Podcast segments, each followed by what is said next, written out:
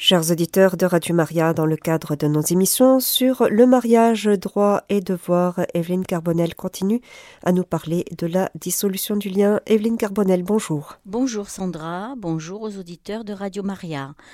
Donc nous allons poursuivre notre réflexion sur ces procédures spéciales. Hein.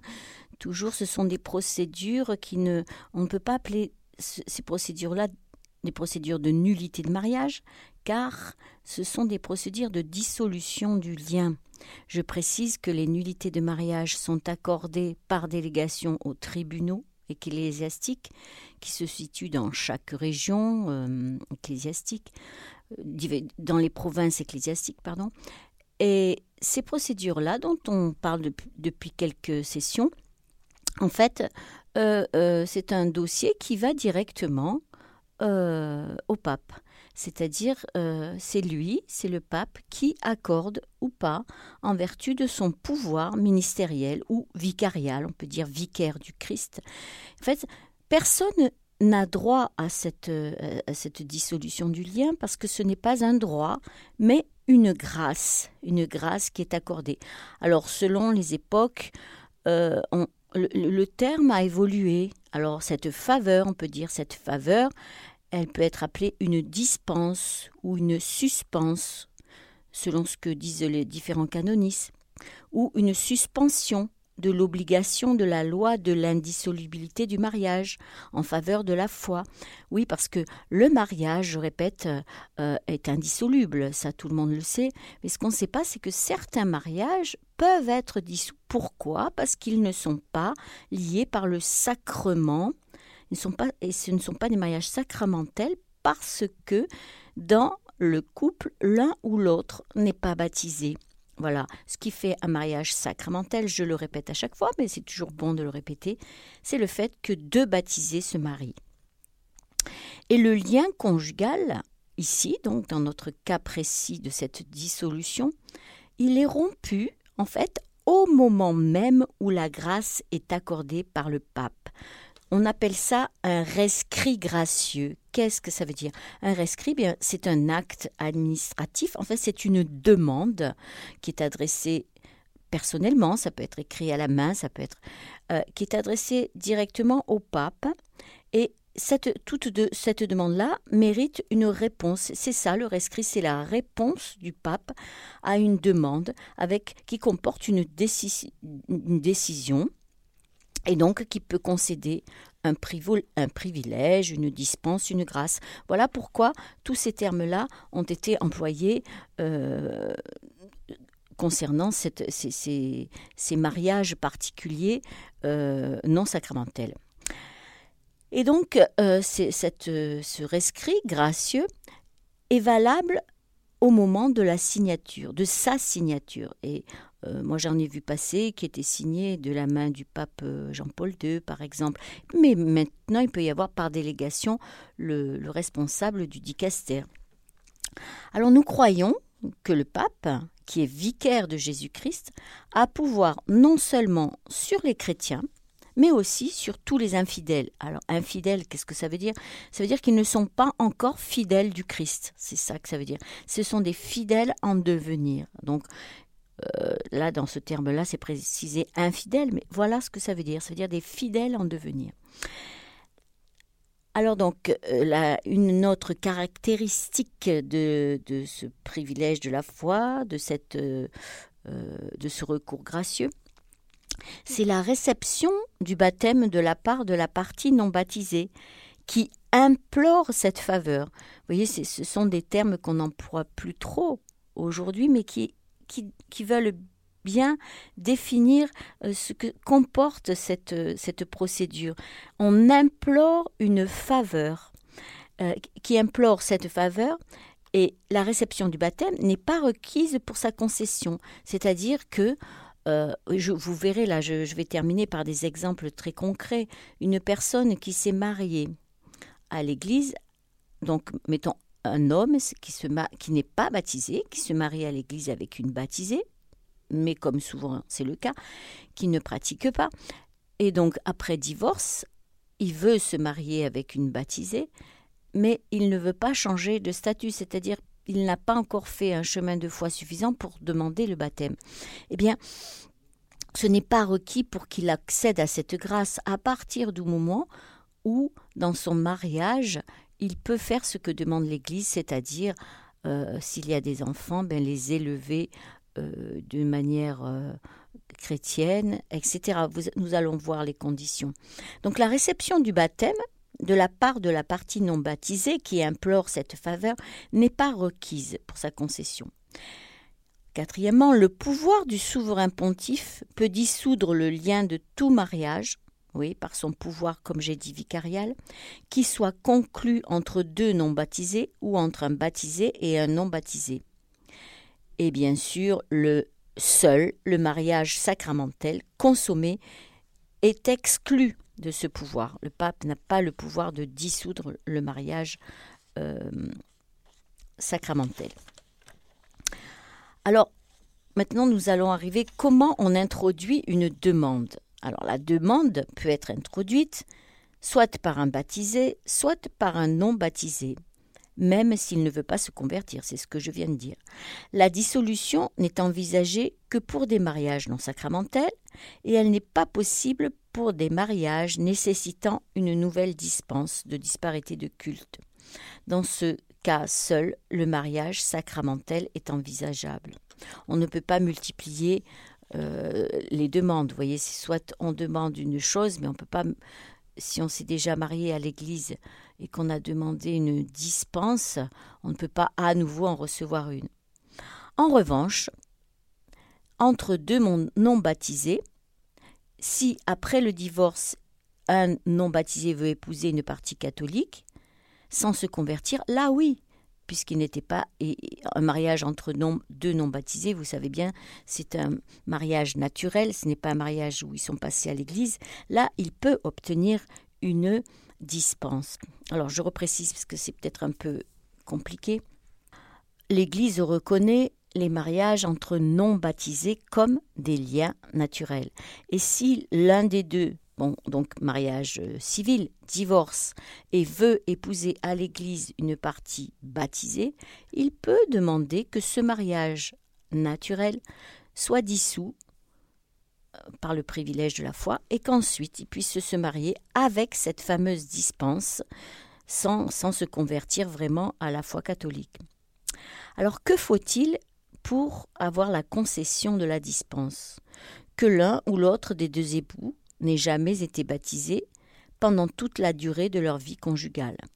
Que le mariage n'ait jamais été consommé après le baptême, oui, on peut trouver des cas où il y a divorce, hein, euh, donc mariage à l'église, divorce, et que la partie non baptisée se convertit, demande le baptême, et ensuite se dit ben peut-être j'ai mal fait de divorcer et retourne avec sa première épouse sans pour cela se remarier mais à partir du moment où deux baptisés consomment et qu'il y a toujours ce lien réel qui a été créé par le mariage, et si tel est le cas, euh, c'est une autre procédure qu'il qui, qui, faudra euh, étudier, c'est-à-dire s'ils se séparent à nouveau. Donc le mariage n'est jamais été consommé après le baptême, si tel est le cas, que le conjoint non baptisé a reçu. Ensuite, que le conjoint qui n'a jamais été baptisé ou l'a été en dehors de l'Église catholique concède à son conjoint catholique la liberté et la, possibilité de professer sa propre religion. Ça, c'est très important.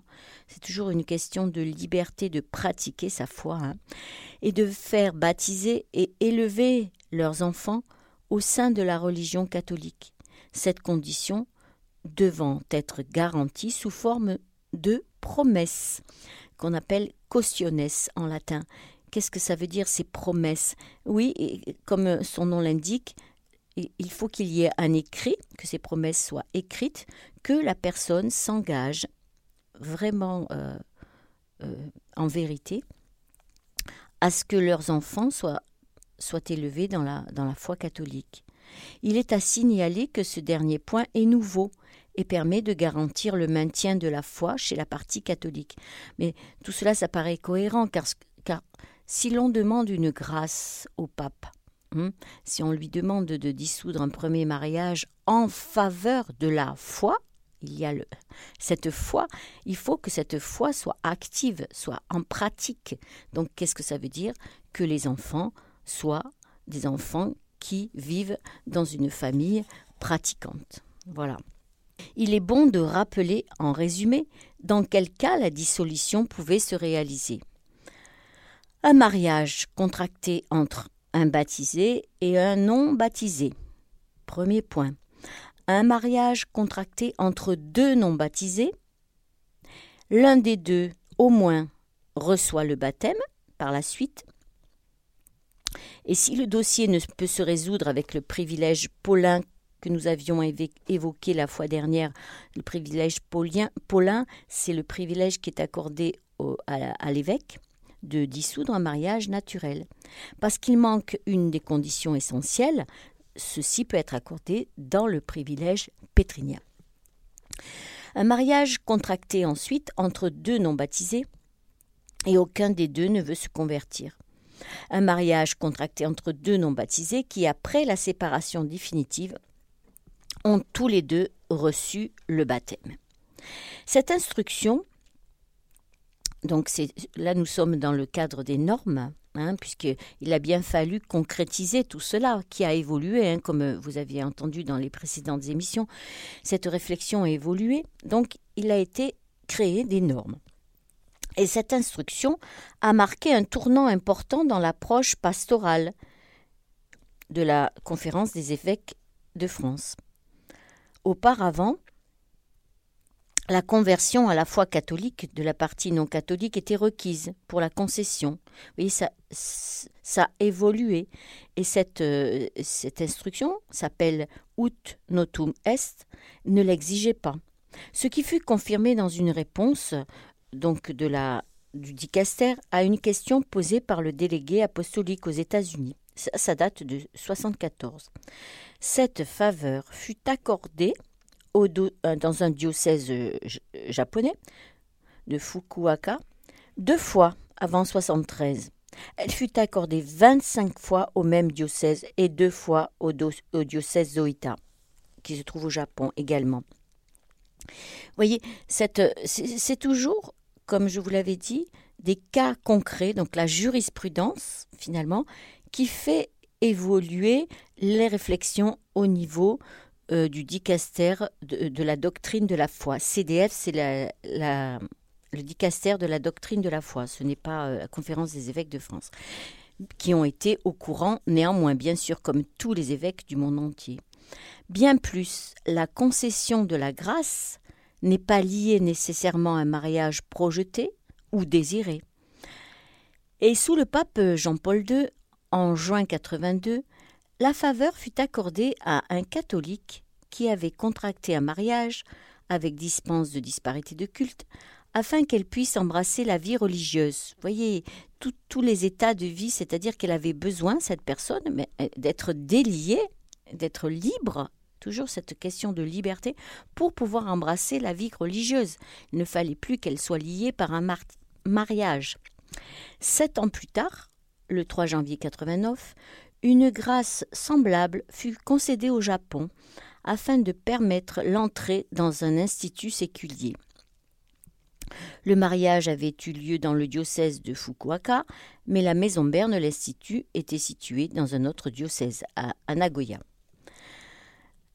Donc, toute cette euh, réflexion, cette, euh, instruction euh, de 73, ainsi que les divers schémas préparatoires à la, publication du nouveau code de droit catholique, contenait des canons mentionnant non seulement le pouvoir du pontife romain de dissoudre le lien conjugal en faveur de la foi, mais aussi la procédure à suivre. Cette procédure se déroule en deux phases. Toujours une phase d'instruction, c'est normal, euh, on rassemble tous les documents, on reçoit les personnes, et cette phase d'instruction relève de l'évêque ou de son délégué. Ce qui veut dire, c'est pas l'évêque qui va recevoir les personnes, euh, c'est son délégué, ça peut être soit le chancelier, soit le vicaire général, etc. Une personne bah, qui déjà qui peut maîtriser ces procédures. Une deuxième phase auprès de la CDF qui présentera ou non le cas au Saint-Père. C'est le dicaster donc de la, de la doctrine de la foi qui présente tout le dossier complet au Saint-Père. Donc vous imaginez bien que le dossier ne se prépare pas en quelques, en quelques jours. Il faut le temps, comme, enfin, comme plus rapidement que dans une procédure de nullité, mais disons qu'il faut recevoir les personnes, il faut recevoir des témoins, il faut rassembler tous les documents du mariage et dans ces documents, il faut qu'il y ait cette fameuse euh, promesse d'éduquer les enfants dans la foi catholique. Et si la grâce est concédée, la CDF envoie le rescrit aux parties concernées par l'intermédiaire de l'évêque. C'est toujours l'évêque qui reçoit le document final. Et le rescrit prend effet à compter de la date d'émission. Les parties se trouvent alors libres de contracter un nouveau mariage, et c'est ce nouveau mariage qui dissout le précédent. Voilà, c'est par, effet de, euh, de, nouveauté. Nous allons à présent entrer dans les normes actuelles en nous intéressant aux dernières directives. Il est intéressant de citer ce que le cardinal Gerhard Müller disait en 2013. La discussion concernant la problématique des fidèles qui ont contracté un nouveau lien civil après un divorce n'est pas nouvelle et a toujours été suivie avec un grand sérieux par l'Église, dans l'intention d'aider les personnes concernées. En effet, le mariage est un sacrement qui touche de manière particulièrement profonde la réalité personnelle, sociale et historique de l'homme. En raison du nombre croissant de personnes concernées, dans les pays d'antiques traditions chrétiennes, il s'agit d'un problème pastoral de grande portée. Oui, ces questions doivent être discutées en accord avec la doctrine catholique sur le mariage. Donc il est nécessaire d'avoir une pastorale responsable. Et cela présuppose une théologie qui s'en remet tout entière et librement, toujours centrée sur Dieu. Dans un complet hommage d'intelligence et de volonté à Dieu qui révèle et dans un assentiment volontaire à la révélation qu'il fait. Ça, c'est ce que dit le Concile Vatican II dans la Constitution dogmatique Dei Verbum au numéro 5. Pour rendre compréhensible l'enseignement authentique de l'Église, nous devons procéder à partir toujours de la parole de Dieu, qui est contenue dans l'Écriture sainte, exposée dans la tradition de l'Église et interprétée normativement par le magistère. Oui, c'est ensuite le magistère qui va écrire des normes. En vertu du principe du salut des âmes, le pouvoir du pape ne pourrait-il pas s'étendre au mariage sacramentel et consommé? C'est une question. Hein Nous constatons au moins combien le poids de l'histoire, la pratique séculaire de dissoudre des mariages non consommés s'appuyant sur la symbolique biblique, ils seront deux et une seule chair, cette symbolique trouvant son expression ultime dans la lettre aux Éphésiens numéro 5, où la relation conjugale est fondée dans la relation Christ-Église, et c'est cela qu'elle éclaire à son tour. La norme qui se, nomme potestat ecclésié n'emploie plus l'expression privilège pétrinien que nous avions abordé. Privilège pétrinien, c'est-à-dire le privilège du pape. Elle distingue bien le privilège paulin, au sens strict, des nouveaux et très amples privilèges qui dépassent de loin les limites du privilège paulin. Privilèges que les papes du XVe siècle ont été les premiers à accorder. Donc il ne s'agit pas d'un retrait, mais d'une non-inclusion dans le code. Sans doute, euh, selon certains auteurs, pour éviter des mauvaises compréhensions qui pourraient euh, pour un public non averti. En effet, l'Église ne peut pas laisser croire qu'elle pratique le divorce. L'intitulé donc de potestat ecclésié date du 30 avril 2001, ne porte d'ailleurs pas le titre d'instruction, mais en vérité, elle a toutes les caractéristiques au point de vue des normes émises. Tout cela dans le but d'orienter tous ceux qui vont veiller à l'exécution de la loi.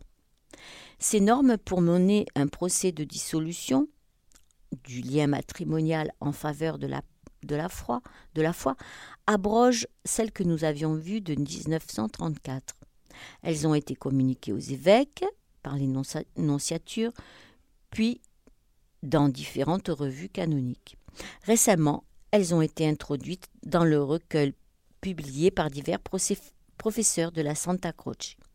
Le fait que ces normes soient maintenant publiées sur le site web du siège apostolique, vous voyez ça c'est très très particulier, c'est-à-dire que n'importe qui peut regarder sur le site web du siège apostolique et trouver ces normes. Et tout cela semble indiquer un processus précurseur dans le développement autant théologique que canonique de la dissolution en faveur de la foi. Alors comment se déroule le plan de ces normes? Il se déroule en trois étapes. Une préface toujours historico-juridique qui expose la genèse, l'histoire de cette dissolution, puis ses fondements théologiques, puis dix articles sur les normes substantielles et ensuite sur la procédure. Voilà. Les premiers mots de cette euh, potesta ecclésiaire révèlent le choix qu'a fait le, législateur que l'Église se reconnaisse désormais une compétence indiscutable en ce qui concerne son pouvoir et l'exercice de ce pouvoir toujours de dissoudre les mariages non sacramentels en faveur de la foi. Donc les normes sont introduites par un rappel historique. Et tout d'abord, il faut noter les aspects suivants qui sont présentés comme fondamentaux et indiscutables. Le privilège paulin, donc le privilège accordé par l'évêque, comme point de départ et comme fondement des diverses spécificités qui se sont établies. Pourquoi? Parce que ce privilège mais concernait les non baptisés. Donc euh, la foi catholique euh, s'est répandue dans le monde entier et donc il a fallu regarder ce qui se passait dans d'autres civilisations, dans d'autres manières de, de, vivre euh, euh, leur culture, etc. C'est pour ça que le privilège paulin, donc, qui s'adresse à des non-baptisés, a été le point de départ de ces normes. En, deuxièmement, la conception de l'Église sur l'existence du pouvoir du pape, euh, sur la dissolution du mariage non sacramentel, ça interpelle énormément et on en a parlé. Pourquoi le pape a le pouvoir de dissoudre eh bien, nous avons répondu que c'était en fonction de son pouvoir de vicaire du Christ et au nom de l'Église qui le fait. L'évolution des pratiques au long des siècles et bien sûr euh, ce pouvoir est limité. Donc nous avons vu que les limites de ce pouvoir. Chers auditeurs de Radio Maria, vous écoutez l'émission Le mariage, droit et devoir avec Evelyne Carbonel. Nous continuons aujourd'hui à parler de la dissolution du lien avec les principales caractéristiques et les normes. Evelyne Carbonel, nous avons reçu un SMS, alors il me semble que nous avions déjà parlé de ce cas. Donc voici le message. Bonjour. Je n'ai jamais su selon quels critères le pape Jean-Paul II a dissous le premier mariage de Caroline de Monaco. Merci, et c'est signé Monique. Alors, il me semble que ce n'est pas une dissolution dans le cadre, euh, dans le, dans le cas de Caroline de Monaco. C'est ça. Je, pense que c'était une nullité de mariage. Donc, c'est pas du tout le même cas. C'est-à-dire qu'il y a eu un procès qui a duré très longtemps, il me semble, hein, et où on a cherché à vraiment à creuser qu'est-ce qui s'était passé dans ce... Ils étaient tous les deux baptisés, hein, de toute façon. Voilà. Donc c'est une nullité de mariage dont, j'ai déjà parlé à plusieurs reprises. Euh, c'est une autre procédure. Euh, en fait, voilà. Euh, je vois le sens de la question.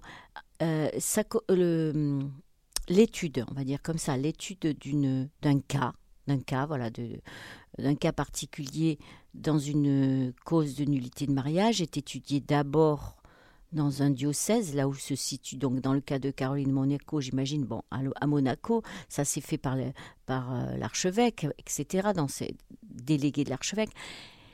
Ça a été donc instruit, ce qui veut dire on a récolté toutes les pièces nécessaires sur place, et ensuite il y a eu une première instance, mais on peut toujours demander au pape de régler lui-même cette procédure. C'est pourquoi c'est le pape, on dit que c'est le pape qui a, autorisé. En fait, c'est parce qu'on est, même, euh, même si on ouvre une procédure de nullité euh, dans un diocèse, euh, peu importe, à, Paris, on peut toujours, la personne peut toujours demander en deuxième instance. Maintenant, il, maintenant, il n'y a qu'une instance, mais à l'époque, il y avait deux instances. On peut toujours demander à ce que le dossier soit envoyé à Rome et jugé à Rome par le discaster. Voyez Donc dans le cas de Caroline de Monaco, puisque c'est une personne publique, et, ben, je pense qu'elle a préféré que ce que, que son dossier soit traité directement à Rome, je pense en deuxième instance à l'époque. Hein. Excusez-moi, je n'ai pas tous les détails, il faudrait que je me replonge dedans, mais ce n'est pas une dissolution. C'est simplement par le fait que c'est le pape qui qui a accordé la nullité qu'on peut confondre, mais, mais c'est, toujours une possibilité hein, dans le cas de nullité. Mais la spécificité de la dissolution, c'est que vraiment le dossier, de toute façon, part dans le dicaster romain et n'est pas jugé dans un diocèse. Voilà, c'est intéressant comme question, ça m'a permis de préciser. Euh, j'ai compris pourquoi en fait. Voilà, parce que c'était le pape qui avait accordé cette nullité. Merci pour la question. Alors, euh, vous nous parliez en première partie d'émission donc de, ces nouvelles normes concernant la dissolution du, lien. Oui. Nous allons regarder du côté des conditions.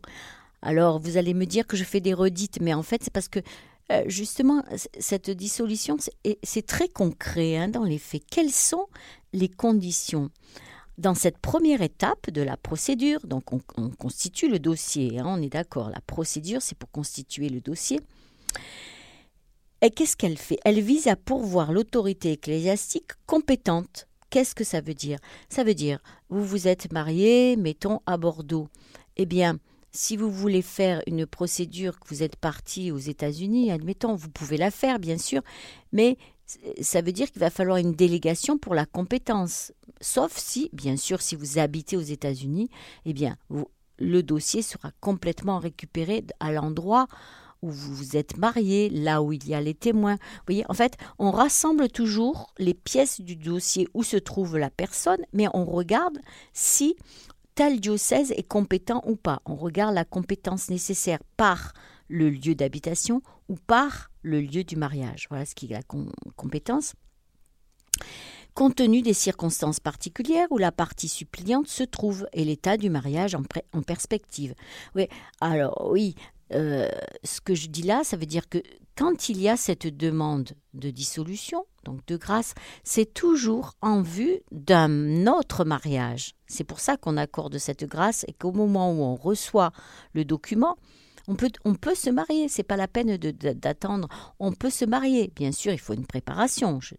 Mais vous voyez, c'est aussitôt que cette grâce est accordée, on peut se marier. En d'autres mots, il s'agit toujours, toujours, toujours, mais dans tous les dossiers, d'évaluer la juste cause qui justifie la concession de la dissolution et qui est la condition nécessaire pour l'usage valide du pouvoir vicarial.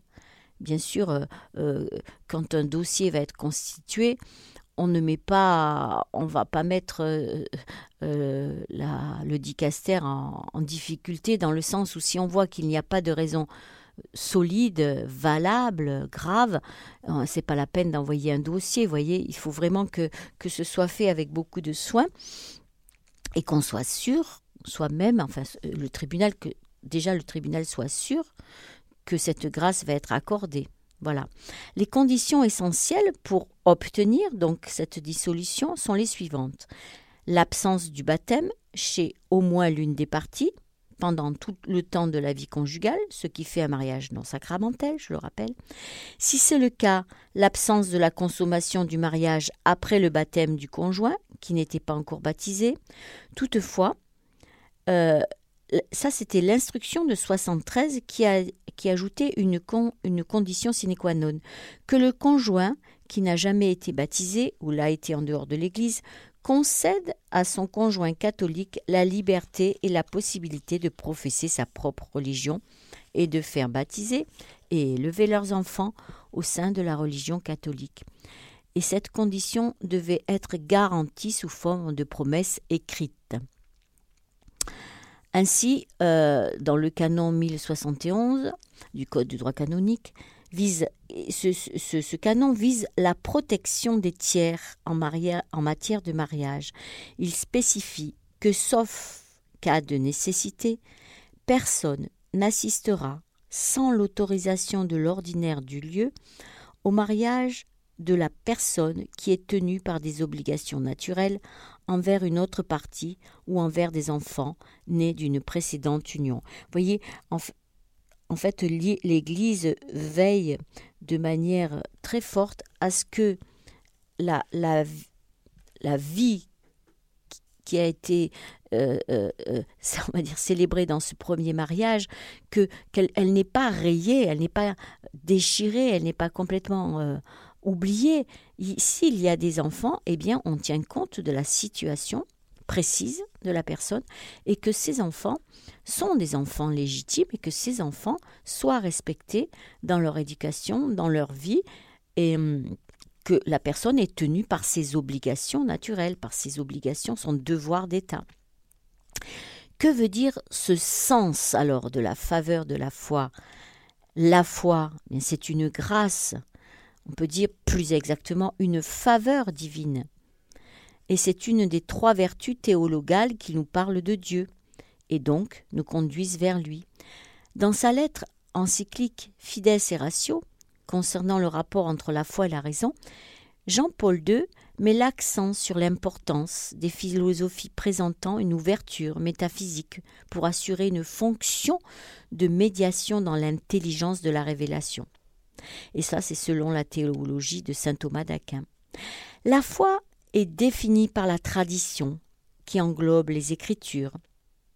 Les premiers textes canoniques, les Écritures et la tradition, pardon, les premiers textes canoniques concernant la nécessité de la foi en Jésus-Christ ressuscité sont les épîtres de Saint Paul, notamment les épîtres aux Galates et aux Romains.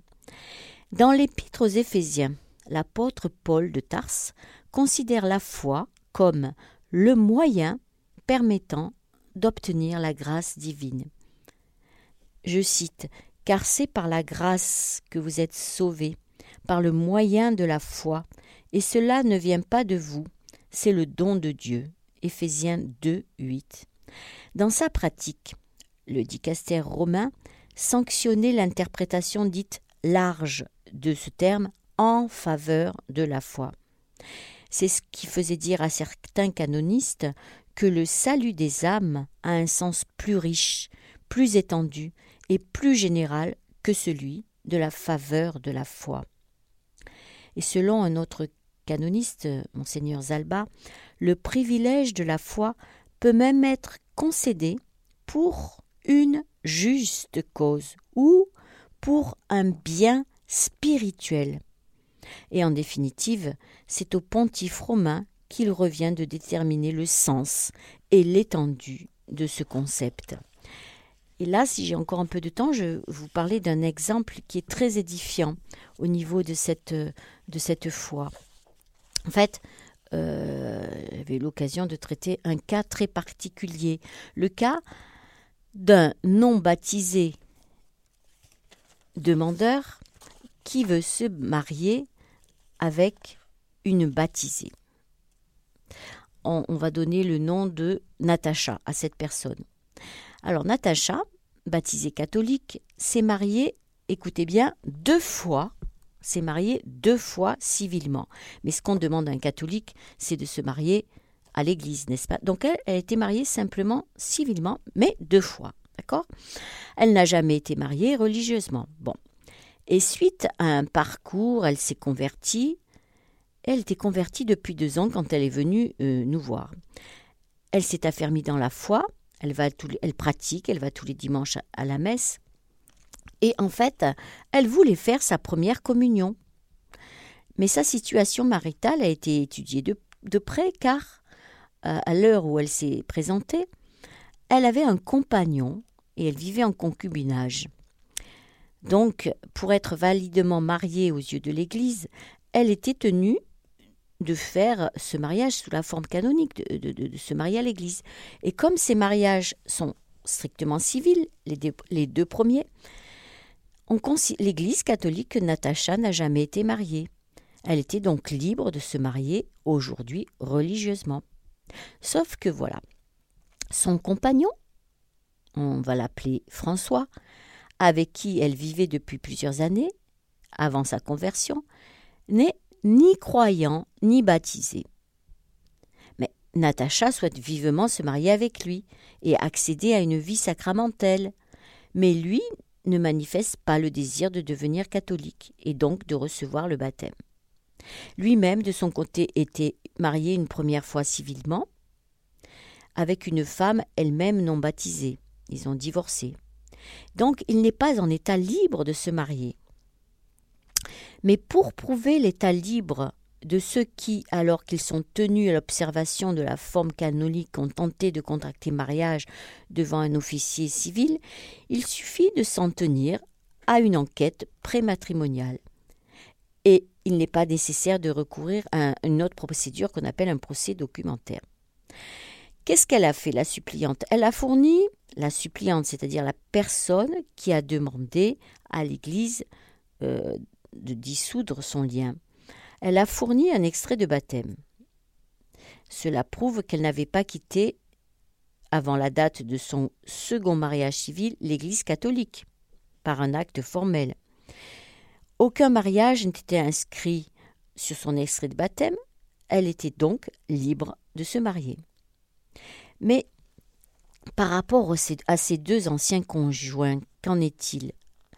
Les, copies des documents civils fournis ont bien prouvé que ni le premier couple ni le second, d'ailleurs qui n'avait pas donné d'enfant, euh, et que la suppliante a rempli à ce jour toutes les obligations fixées par le juge, étant donné qu'il n'avait pas d'enfant. Qu'en est-il de François? Les documents civils prouve que le couple a donné naissance à un enfant, aujourd'hui majeur, son premier mariage. Hein.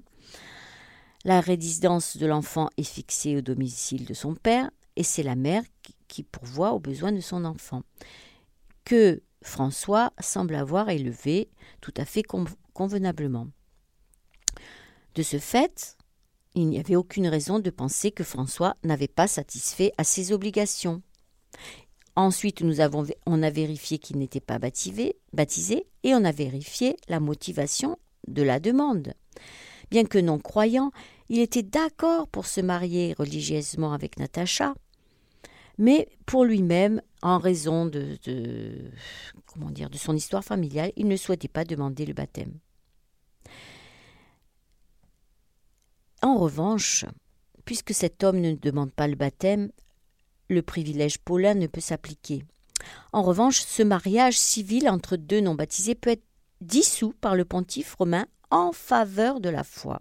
Ça veut dire qu'on a, alors ça, paraît compliqué, mais en fait c'est très simple, ce, ce premier mariage de François a été dissous en faveur du futur mariage qu'il allait faire avec Natacha, qui elle est baptisée est libre, puisqu'elle n'a jamais été mariée religieusement, et que de surcroît, elle veut pratiquer, elle veut communier, elle veut demander sa confirmation et vivre sa vie sacramentelle.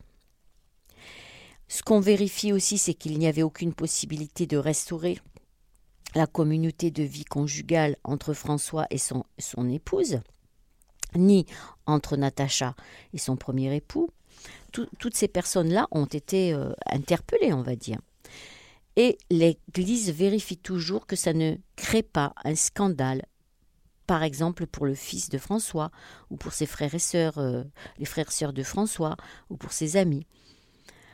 Et on vérifie aussi que Natacha n'était pas la cause de cette séparation d'avec son, euh, ses époux civils. Et en fait, comme Natacha ne, peut plus avoir d'enfants, euh, mais qu'elle veut vivre une vie sacramentelle, bien pour le bien de, des âmes, pour le bien de son âme, elle aura grand besoin de la grâce de la réception des sacrements. François a toujours rempli ses obligations envers son fils et son épouse, donc il n'y a aucun risque de scandale, et le futur époux de Natacha, qu'on va dire, on va prénommer Pierre, est de bonne foi, et le nouveau couple est accompagné en, de surcroît par le curé ou le vicaire de la paroisse, et euh, sachant qu'on regarde aussi dans ces dossiers le, parcours qui a été très chaotique de cette personne, de Natacha, et la grâce a été accordée. Donc ça a été notifié il y a quelques années. Et le, notaire des archives ainsi a pu noter sur son... Euh, a pu accorder cette, euh, dissolution qui a été dissous par le Saint-Père et, ça doit être notifié pardon, dans le registre de baptême ou de, ou de mariage dans les archives diocésaines. Voilà, donc c'est un cas, bon, j'ai été assez bref parce que le temps est terminé, mais pour vous montrer que même dans un cas qui est très particulier, on regarde pour le bien des âmes ce qui est bon de faire, pour dissoudre, puisqu'il n'y avait pas de mariage sacramentel hein, dans, cette, dans cette histoire. Il y avait deux mariages civils, un autre mariage civil. Donc vous voyez, tout cela pour montrer que la bienveillance des tribunaux qui, qui, et puis des prêtres qui reçoivent les personnes et qui, le, qui étudient les cas, voilà, les cas très particuliers. Il n'y a aucun cas qui ne soit laissé de côté dans l'Église par sa bienveillance. Voilà. Merci beaucoup Evelyne Carbonel et on vous retrouve pour euh, continuer à découvrir euh, les droits et devoirs du mariage lors d'une prochaine émission. Chers auditeurs de Radio Maria, c'était l'émission Le mariage, droits et devoirs avec Evelyne Carbonel. Vous pourrez réécouter cette émission en podcast sur notre site internet www.radiomaria.fr.